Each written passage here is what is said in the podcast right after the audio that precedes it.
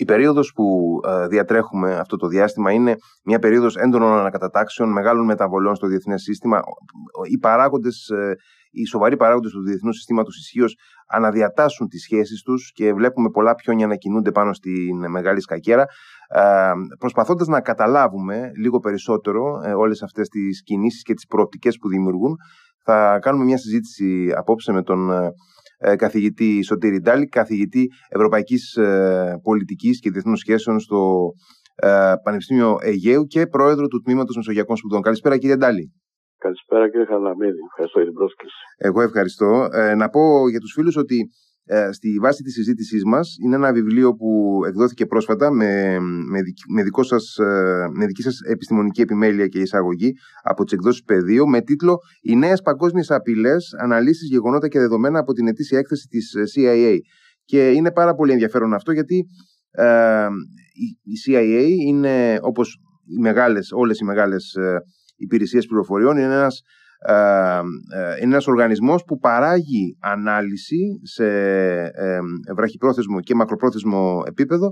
Οπότε είναι πάρα πολύ σημαντικό πραγματικά τα αποτελέσματα αυτών των αναλύσεων της CIA να μπορούν να, να μπολιάσουν την ε, τη δική μας σκέψη, εν πάση περιπτώσει, και αντίληψη των, ε, των πραγμάτων. Ακριβώς όπως τα είπατε, είναι, κύριε Χαραλαμπίδη, να διευκρινίσω πως ε, αυτή η έκδοση στηρίζεται στην επιμελημένη γαλλική έκδοση των κειμένων της CIA, όπου δύο αξιόλογοι και σημαντικοί Γάλλοι δημοσιογράφοι ανταποκριτές στις περιοχές της Βαλτικής και της Ανατολικής Ευρώπης, ένας δημοσιογράφος της εφημερίδας Λεφιγκαρό, που ήταν ο ανταποκριτής στην Ουάσιγκτον, ε, τα προηγούμενα χρόνια και ένας ε, άλλος αξιόλογος ε, στα θέματα της διεθνούς πολιτικής ε, που είναι αναπληρωτής διευθυντής της France Info και ήταν ειδικός ανταποκριτής σε πολλές ζώνες συγκρούσεων επιμελήθηκαν, διάλεξαν αυτά τα κείμενα δημιούργησαν μια έκδοση η οποία έχει εξαιρετικό ενδιαφέρον ε, γιατί ουσιαστικά αναδεικνύει το ρόλο της CIA που είναι ένας διαφορετικός ρόλος όπως αναδύθηκε μετά τον πόλεμο μετά την έναξη του πολέμου της Ρωσίας στην Ουκρανία και ουσιαστικά όλα ξεκινούν ε, λίγες μέρες πριν από την ε, ρωσική εισβολή στην Ουκρανία όταν ο Βλαντιμίρ Πούτιν και ο Λαυρόφ ανακοινώνουν την ανάγκη αλλαγής καθεστώτος στο Κίεβο λέγοντας πως πρόκειται για μια πρωτεύουσα που διοικείται από τοξικομανείς και νεοναζί. Θα τα θυμόμαστε όλα αυτά. Βέβαια, βέβαια, βέβαια. Ναι, ναι. Ε, ελάχιστοι τους πίστεψαν, αλλά κάποιοι άλλοι τους πήραν στα σοβαρά.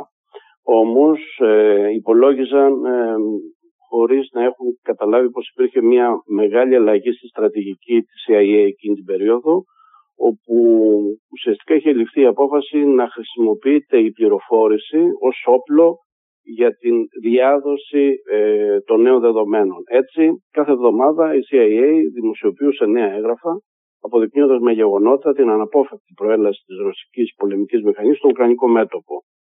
Λίγοι άνθρωποι φάνηκε τότε, κύριε Χαραλαμπίδη, να το παίρνουν στα σοβαρά, γιατί όπως γνωρίζουμε, τα, τα σκοτεινά χρόνια της CIA είχαν αφήσει πάρα πολλές κακές αναμνήσεις για να τα θεωρήσει αξιόπιστα. Όμως ε, η μεγάλη κρίση εμπιστοσύνης ε, οδήγησε πολλούς Ευρωπαίους ε, συμμάχους να αναθεωρήσουν εκείνη την άποψη που είχαν και να συνειδητοποιήσουν πως όλα αυτά που ε, ανακοίνωνε κάθε εβδομάδα η CIA ήταν ακριβή, ήταν αληθή. Πράγματι όσα έλεγε ο επικεφαλής της υπηρεσίας, ο William Burns, ε, ήταν γεγονότα ακριβή, τεκμηριωμένα, πολύ σωστά αναλυμένα και παρουσιάζονται στις σελίδες αυτού του βιβλίου το οποίο περιγράψατε πριν λίγο, που μας επιτρέπουν να κατανοήσουμε τόσο τη ρωσική στρατηγική όσο και τη διαρκή διπροσωπεία της. Ε, η αμερικανική πλευρά έδωσε μια μάχη για να φέρει στο φως την αλήθεια για να αποτρέψει αυτό τον πόλεμο. Έτσι, ε, όταν ξεκίνησε αυτή η ρωσική εισβολή, ε, ο Πούτιν ε, βρέθηκε μπροστά σε μια έκπληξη που ήταν αυτή της πληροφόρησης που είχαν, ε, τη λεπτομερή πληροφόρηση που είχαν τόσο οι Ουκρανοί όσο και οι δυτικές ε, χώρες και έτσι μπόρεσαν να συντονίσουν καλύτερα, πιο αποτελεσματικά την απάντησή τους απέναντι στη ρωσική μηχανή προπαγάνδας και όχι μόνο. Ε, άρα μιλάμε για έναν ε, νέο ρόλο του, το, της CIA, μιλάμε για έναν αναβαθμισμένο ρόλο και το κείμενο αυτό ε, αποτελεί ένα κείμενο μελέτης που αξίζει να διαφερστεί από πολλούς γιατί φέρνει νέα στοιχεία στην επικαιρότητα και ουσιαστικά αν θέλετε μια αξιολόγηση δική μου η έκθεση αυτή που παρουσιάζεται τη συγκεκριμένη έκδοση υποστηρίζει πως η Ρωσία θα παραμείνει μια ισχυρή δύναμη και μια τρομερή πρόκληση για τις ΗΠΑ και για το επόμενο διάστημα γιατί κινούμαστε σε ένα μεταβαλλόμενο γεωπολιτικό πλαίσιο αυτή την περίοδο, το περιγράψατε και στην αρχή της ε, ομιλίας σας. Ε, πράγματι η Ρωσία θα συνεχίσει να επιδιώκει τα συμφέροντά της που είναι ανταγωνιστικά και θα είναι πολλές φορές ε, συγκρόμενη, ε, προκλητικά θα έλεγα, ε, με κοντινές χώρες ε, με την ίδια. Ε, τώρα, ε, η έκθεση εκτιμά, όπως φαίνεται από τις σελίδες που περιλαμβάνονται σε αυτή την έκδοση, ότι ο Πούτιν δεν πρόκειται να βάλει τέλος στην ε, πολεμική ατμόσφαιρα που έχει ο ίδιος δημιουργήσει στην Ευρώπη. Είναι προφανές πως θα την διατηρήσει, αφενός μεν για τον αποσταθεροποιητικό χαρακτήρα που έχει, είναι ένα αποσταθεροποιητικό στοιχείο για την Ευρωπαϊκή Συνοχή, απειλεί την συνοχή της Ευρωπαϊκής Ένωσης, ε, το, το ξέρετε πολύ καλά, το έχετε σχολιάσει και εσείς, το γράφουμε. Και από την άλλη πλευρά ε, θα το χρησιμοποιεί, θα χρησιμοποιεί αυτή την πολεμική ατμόσφαιρα ως ένα κρίσιμο εργαλείο στη σχέση με την Κίνα. Ε, επίσης, ε, η έκθεση προβλέπει ότι η Ρωσία και η Κίνα θα εφαρμόσουν κοινές πολιτικές αποπληροφόρησης, προπαγάνδας, οργάνωσης του διεθνούς εγκλήματος και κυβερνοεπιθέσεων. Υπογραμμίζεται πως θα αξιοποιούν επίσης κάθε ευκαιρία του διεθνούς οικονομικού συστήματος για να δημιουργούν τεχνητές κρίσεις, όπως για παράδειγμα αυτήν της παγκόσμιας εφοδιαστικής αλυσίδας. Ε, με λίγα λόγια, η έκθεση ε, δίνει μεγάλη έμφαση στο ρόλο που έχει η Κίνα και που θα μπορούσε να διαδραματίσει στο επίπεδο της παγκόσμιας υγείας βεβαίως. Η Αμερικανική Υπηρεσία προβλέπει ότι οι πανδημίε και η κλιματική αλλαγή θα είναι εφ' εξής κορυφαίες παγκόσμιες απειλές οι οποίες αντιμετωπίζονται με διαφορετικούς τρόπους και μεθόδους από τις δημοκρατίες και από αυταρχικά καθεστώτα. Ε, έχει εξαιρετικό ενδιαφέρον. Α, μόνο σήμερα θα δείτε ότι βιώνουμε μια γεωπολιτική σκακέρα που έχει εξαιρετικό ενδιαφέρον, κύριε Χαραλαμπίδη. Χθες και σήμερα έχουμε γεγονότα στην Ευρώπη και στον κόσμο που αν τα βάλει κάποιος κάτω δημιουργεί ένα πάζλ το οποίο του δίνει μια διαφορετική εικόνα σε σχέση με αυτή που είχαμε πριν από ένα-δύο χρόνια. Ένα θα σας πω μόνο, πως αυτή τη στιγμή που μιλάμε, ο Μακρόν και η πρόεδρος της Επιτροπής Φόντερ Λάιν βρίσκονται στην Κίνα για μια ιδιαίτερη συζήτηση με τους ηγέτες της Κίνας.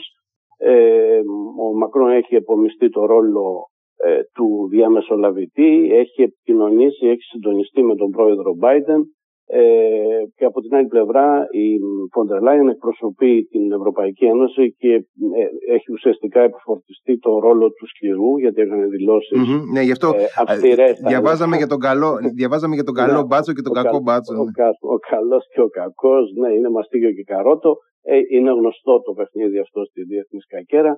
Ε, να υπογραμμίσουμε πως ο Ζελένσκι βρέθηκε στην Πολωνία ε, και συντονίζει την ε, συνεργασία του με την ε, γειτονική του χώρα. από την άλλη πλευρά ο Λουκασένκο βρίσκεται στη Ρωσία προκειμένου να συντονίσει και αυτός το παιχνίδι του με τον Πούτιν. να πούμε ότι ο Λαυρόφ βρίσκεται στην Τουρκία σε μια ειδική αποστολή συζήτησης με τον Τούρκο ομόλογό του και αυτό δεν πρέπει να το υποτιμάμε. Ε, υπογραμμίζουμε πως ο Πούτιν όταν υποδέχτηκε τους ε, νέους πρέσβεις των Ηνωμένων Πολιτειών και της Ευρωπαϊκής Ένωσης στη Μόσχα ε, ουσιαστικά επανέλαβε το ίδιο αφήγημα που έλεγε το προηγούμενο διάστημα ότι οι λεγόμενες έγχρωμες επαναστάσεις και το πραξικόπημα στο Κίεβο του 2014 είναι αυτά που ε, οδήγησαν την μεγάλη ε, αλλαγή στην εικόνα ε, της περιοχής. Βλέπουμε λοιπόν ότι το γεωπολιτικό πάζλ είναι εντελώς διαφορετικό. Ε, η Ευρώπη βιώνει μια βίαιη θα έλεγα γεωπολιτική ενηλικίωση και αυτό δεν πρέπει να μας ε, αφήνει αδιάφορος. Πρέπει να ξέρουμε ότι το κεφάλαιο της ασφάλειας είναι ε, κορυφαίας ε, σημασίας για την ευρωπαϊκή ενοποιητική διαδικασία. Η Ευρώπη δεν μπορεί να είναι μόνο μια ήπια δύναμη του εμπορίου και των οικονομικών συναλλαγών. Ακριβώς. Πρέπει να αναλάβει τις ευθύνες της ε, που όσον αφορά το κεφάλαιο άμυνα και ασφάλεια ε, υπάρχουν ευρωπαϊκά σύνορα, υπάρχουν συγκεκριμένα ευρωπαϊκά συμφέροντα τα οποία σε αυτό το επίπεδο το, της αντιμετώπισης της ρωσικής επεκτατικότητας και του ρωσικού ε, αφηγήματος. Ε, η Ευρωπαϊκή Ένωση ταυτίζεται πολύ με τις Ηνωμένες Πολιτείες. Ε, όμως η Ευρώπη πρέπει να δει τη δική της ε, αυτοδύναμη θέση στον κόσμο. Ε, δεν μπορεί να είναι ένας ε, γίγαντας οικονομικός και εμπορικός και παράλληλα να είναι ένας πολιτικός γεωπολιτικός νάνος. Πάρα πολύ ε, σωστά, ε, έτσι ακριβώς είναι όπως το λέτε. Και ε, αναρωτιέμαι τώρα γιατί ε, εδώ φαίνεται βέβαια και η μεγάλη έλλειψη, η μεγάλη και κεντρική, δηλαδή στο πώς βρέθηκαν από πλευράς πληροφόρησης και ενημέρωσης σε ένα πραγματικά κενό οι ευρωπαϊκές δυνάμεις πριν τις 24 Φεβρουαρίου του 2022 όταν κανένας στην Ευρωπαϊκή Ήπειρο δεν πίστευε ότι πρόκειται η Ρωσία να προχωρήσει σε αυτή την ενέργεια εναντίον της Ουκρανίας. Ε, φαίνεται και η μεγάλη κεντρική αδυναμία, το έλλειμμα της μη ύπαρξης μιας σοβαρής ε, και πανευρωπαϊκής υπηρεσίας πληροφοριών. Θα έλεγα, θα έλεγα. Ναι. Ε, είναι κάτι το οποίο το έχουν ε, επισημάνει διάφοροι αναλυτές και ίσως θα έπρεπε κάποια στιγμή να προχωρήσουν οι ευρωπαϊκές δυνάμεις προς αυτή την κατεύθυνση. Αν και μέχρι στιγμής δεν βλέπουμε ε, ανάλογο ενδιαφέρον, γιατί ε, προκρίνονται πάντοτε οι εθνικές προτεραιότητες από το, από το συνολικό πλαίσιο. Ε, από την άλλη, όμως, μου κάνει εντύπωση το γεγονός ότι ε, οι, οι Αμερικανοί είχαν ε, έγκαιρα την, ε, την ορθή διέστηση πάνω σε αυτά τα θέματα ε, κάτι το οποίο φυσικά υποδεικνύει ότι υπάρχει μια σταθμισμένη ροή και ανάλυση των πληροφοριών πέραν του Ατλαντικού. Και αναρωτιέμαι εάν είχαν διαβλέψει στην έκθεση αυτή της CIA τις, ε, τις δομικές αδυναμίες που έχει εμφανίσει το ρωσικό σύστημα όλο αυτό το, το διάστημα από πέρσι τον Φεβρουάριο μέχρι τώρα, γιατί έχουμε δει πραγματικά σοβαρά προβλήματα σε στρατιωτικό επίπεδο ε, στη, στη, στη, ρωσική μηχανή, αφενός, και αφετέρου, εάν ε, ε, προσδιορίζονται οι κεντρικοί στόχοι, δηλαδή τι πραγματικά θέλει να πετύχει η Ρωσία ε, απέναντι σε όλη αυτή την κατάσταση, απέναντι στην Ευρώπη ή στην Ανατολική Ευρώπη. Κύριε Χαραλαμπίδη, η εισβολή της Ρωσίας στην Ουκρανία δεν έδωσε μόνο στις Ηνωμένες Πολιτείες πάλι ένα ουσιαστικό ρόλο για την ασφάλεια στην Ευρώπη, αλλά επανέφερε τη CIA σε ρόλο πρωταγωνιστικό στη διαχείριση του πολέμου. Αυτό είναι το νέο στοιχείο που πρέπει κανείς να συγκρατήσει. Τα νέα δεδομένα είναι ότι ε, αν η, Ρωσία ε, τα βρήκε τόσο δύσκολα σε αυτό το πόλεμο, σε πολύ μεγάλο βαθμό, ε, αυτό οφείλεται στο ότι απέναντί της υπήρξε μια ε, υπηρεσία η οποία λειτουργήσε εξαιρετικά στη διαχείριση της ε, πληροφορίας που είχε. Ε, όμως πρέπει να υπογραμμίσουμε πως ακριβώς αυτό τον πρωταγωνιστικό ρόλο της CIA αναγνωρίζουν και οι ίδιοι οι Ρώσοι. Να μην ξεχνάμε πως ε, το Νοέμβριο του περασμένου έτους, του 2022, του στην Άγκυρα, ο διευθυντής CIA, ο William Burns, ε, ε, συναντήθηκε με τον Ρώσο ομολογό του, Σεργέη Ναρίσκιν.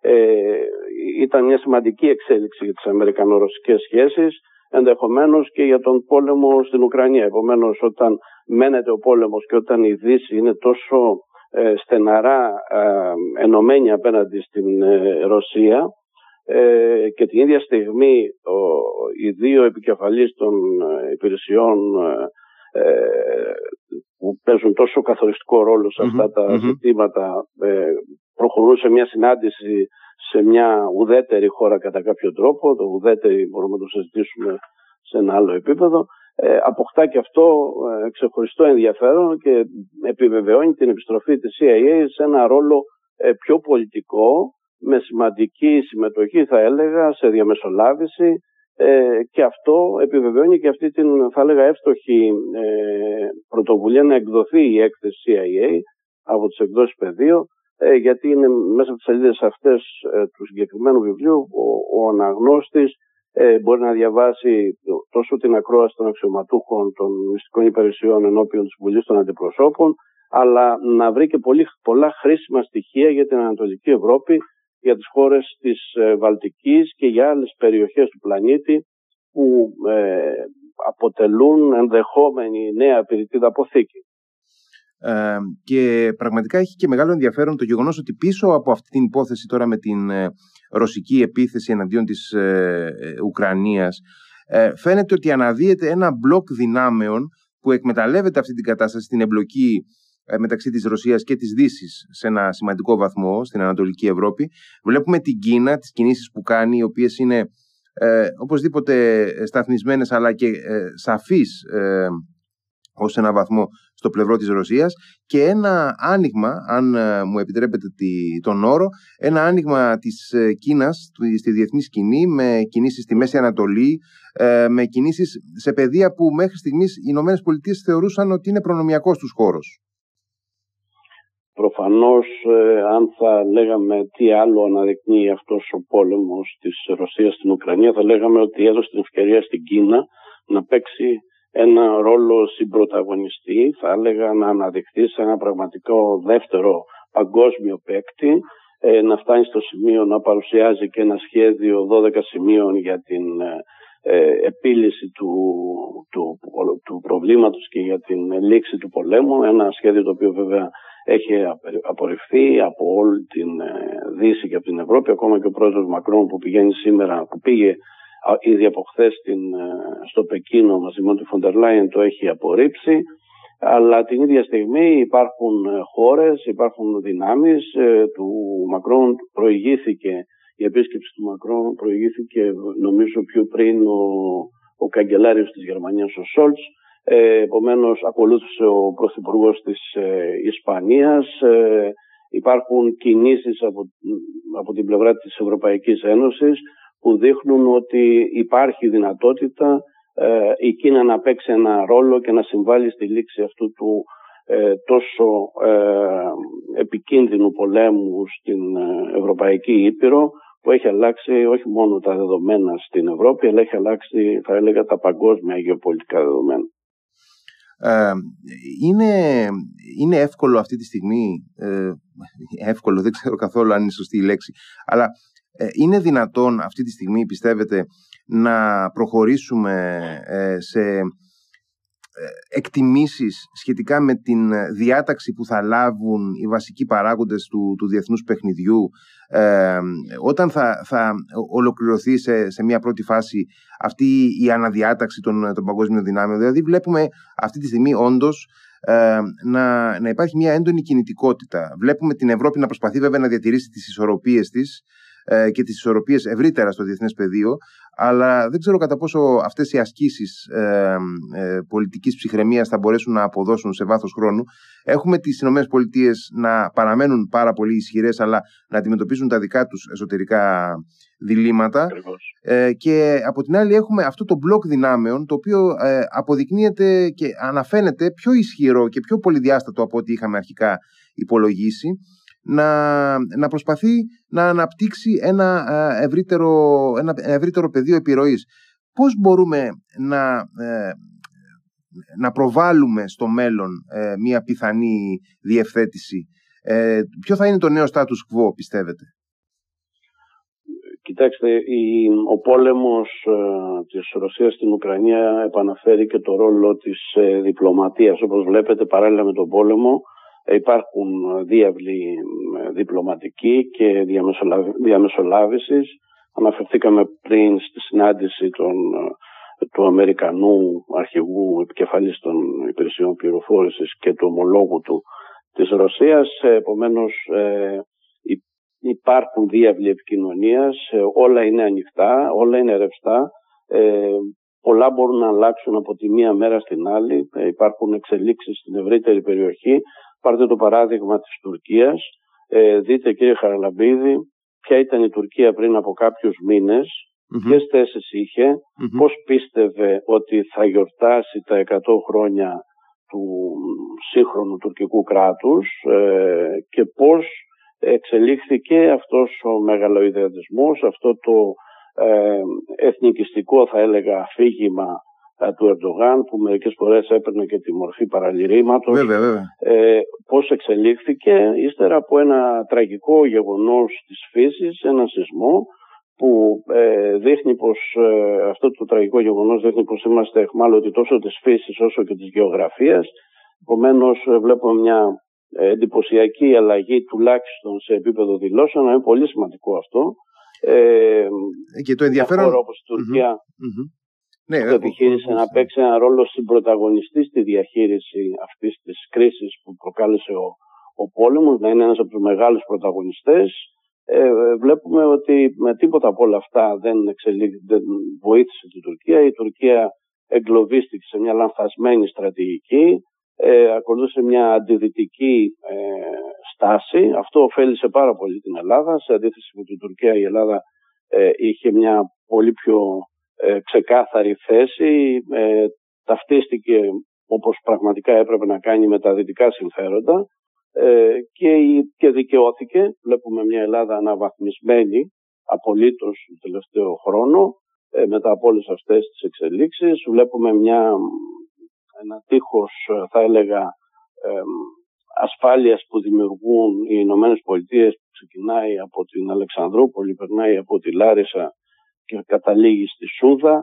Ε, θα έλεγα ότι ε, η Ελλάδα έχει ένα ρόλο ε, σταθεροποιητικού παράγοντα και αυτό το αναδεικνύει κάθε μέρα σε αντίθεση με την Τουρκία που επιχείρησε να λειτουργήσει αποσταθεροποιητικά εντός της Ατλαντικής Συμμαχίας αυτό της δημιούργησε πολύ μεγάλο πρόβλημα και νομίζω δύσκολα θα ξεπεραστεί για να διορθώσει αυτό το μεγάλο λάθος που έκανε η Τουρκία η οποία εμφανίστηκε να έχει μια αντινατοϊκή στάση ε, για να φτάσει σε μια κανονικότητα θα έλεγα κύριε να, να γίνει μια κανονική νατοϊκή χώρα πρέπει να δουλέψει πολύ και νομίζω ότι αυτή η στροφή που δείχνει τους, ε, τις τελευταίες μέρες στα ελληνοτουρκικά εντάσσεται σε αυτό το νέο αφήγημα, σε αυτή τη νέα στρατηγική που πάει να ξεδιπλώσει, ότι επιστρέφουμε στην ατοική νομιμότητα ε, και πρέπει να ξαναγίνουμε μια χώρα η οποία θα έχει πρωταγωνιστικό ρόλο μέσα στην ε, Ευρωατλαντική Συμμαχία. Και, ε, ομως ε, έχασε και πολύτιμο και πολύτιμο ρόλο θα έλεγα. Και πολύτιμο διεθνές κεφάλαιο. Και πολύτιμο διεθνές κεφάλαιο. Πολύτιμο διεθνές κεφάλαιο σε επίπεδο κύρους βγήκε χαμένη από αυτή την υπόθεση του πολέμου στην Ουκρανία και αυτό κανείς πρέπει να το υπογραμμίζει και να το και νομίζω ότι αυτό ε, γίνεται εμφανές γιατί αυτή η, προσπάθεια της Τουρκίας για ένα, ε, ας, το πω εντός εισαγωγικών, ένα, ένα σημάζεμα, το, ε, μια ανασύνταξη των ε, δυνάμεών της ήδη αρκετά πριν από τη, την τραγωδία των σεισμών δείχνει ότι είχε, είχε βρεθεί αντιμέτωπη με τα όρια της και οικονομικά αλλά και πολιτικά και γι' αυτό είχε θέσει σε εφαρμογή ένα μεγάλο σχέδιο, ένα master plan ε, ε, να κλείσει ανοιχτά μέτωπα ε, πριν της Ελλάδος βέβαια η Ελλάδα ήρθε μετά, του, μετά τους σεισμούς αλλά είχε, είχε αρχίσει να κλείνει μέτωπα με μια σειρά από χώρες mm όπως το Ισραήλ και η Αίγυπτος, η Σαουδική Αραβία, τα Ηνωμένα Αραβικά Εμμυράτα κλπ. Αυτό επιβεβαιώνει εκείνο που υπογραμμίσαμε πριν ότι η προηγούμενη στρατηγική της που ήταν στρατηγική μεγάλα ιδεατισμού και σύγκρουσης όπου επιχείρησε να εμφανιστεί ως ο βασικός ε, ε, στρατηγικός παράγοντας στην ευρύτερη περιοχή ε, την οδήγησε στην απόλυτη απομόνωση, στο απόλυτο στρατηγικό αδιέξοδο και όπως είπατε πριν επιχειρεί να διορθώσει όλα αυτά τα λάθη όπως αποδείχθηκε στην πορεία να βελτιώσει τις σχέσεις της με όλες τις χώρες της ευρύτερης περιοχής αλλά είναι υποχρεωμένη να βελτιώσει και τις σχέσεις της με την Ελλάδα γιατί αυτό που είπα πριν, η επιστροφή σε μια ανατοϊκή κανονικότητα περνάει μέσα από την Ελλάδα κύριε Χαραλαμπίδη. Η Ελλάδα σήμερα είναι ιδιαίτερα αναβαθμισμένη τόσο σε επίπεδο Ευρωπαϊκής Ένωσης όσο και σε επίπεδο Ευρωατλαντικής Κοινότητας. Επομένως ε, η Τουρκία πρέπει να αναγνωρίσει αυτό τον αναβαθμισμένο ρόλο που έχει η Ελλάδα στο πλαίσιο της Ευρωατλαντικής Συνεργασίας και Συμμαχίας ε, και βάσει, αυτού, βάσει αυτών των νέων δεδομένων θα πρέπει να πορευτεί και η όποια επιλογή κάνει ε, για μια πραγματική ελληνοτουρκική ε, συμφιλίωση και συνεργασία στο πλαίσιο των μεγάλων αυτών ευρωατλαντικών ε, θεσμών τόσο του ΝΑΤΟ όσο και της Ευρωπαϊκής Ένωσης. Μην ξεχνάμε ότι η Τουρκία παραμένει υποψήφια χώρα προς ένταξη. και με, κρατώντας αυτό το πολύ ενδιαφέρον δεδομένο που αναφέρατε μόλις τώρα, ε, και επισημένοντας ε, πόσο ε, πραγματικά όλη αυτή η αναδιάταξη στο παγκόσμιο σύστημα κρύβει εκπλήξεις και πρέπει να την παρακολουθούμε βήμα προς βήμα. Θα σας ευχαριστήσω κύριε Ντάλη για τη συζήτηση που είχαμε και ελπίζω, ελπίζω ότι θα έχουμε ευκαιρία στο επόμενο διάστημα να αναπτύξουμε ξανά ένα από τα πολλά θέματα που έχουμε να παρακολουθούμε στα διεθνή. Μια χαρά. Να είστε καλά, καλό βράδυ καλό και καλό Πάσχα. Να είστε καλά και εσείς.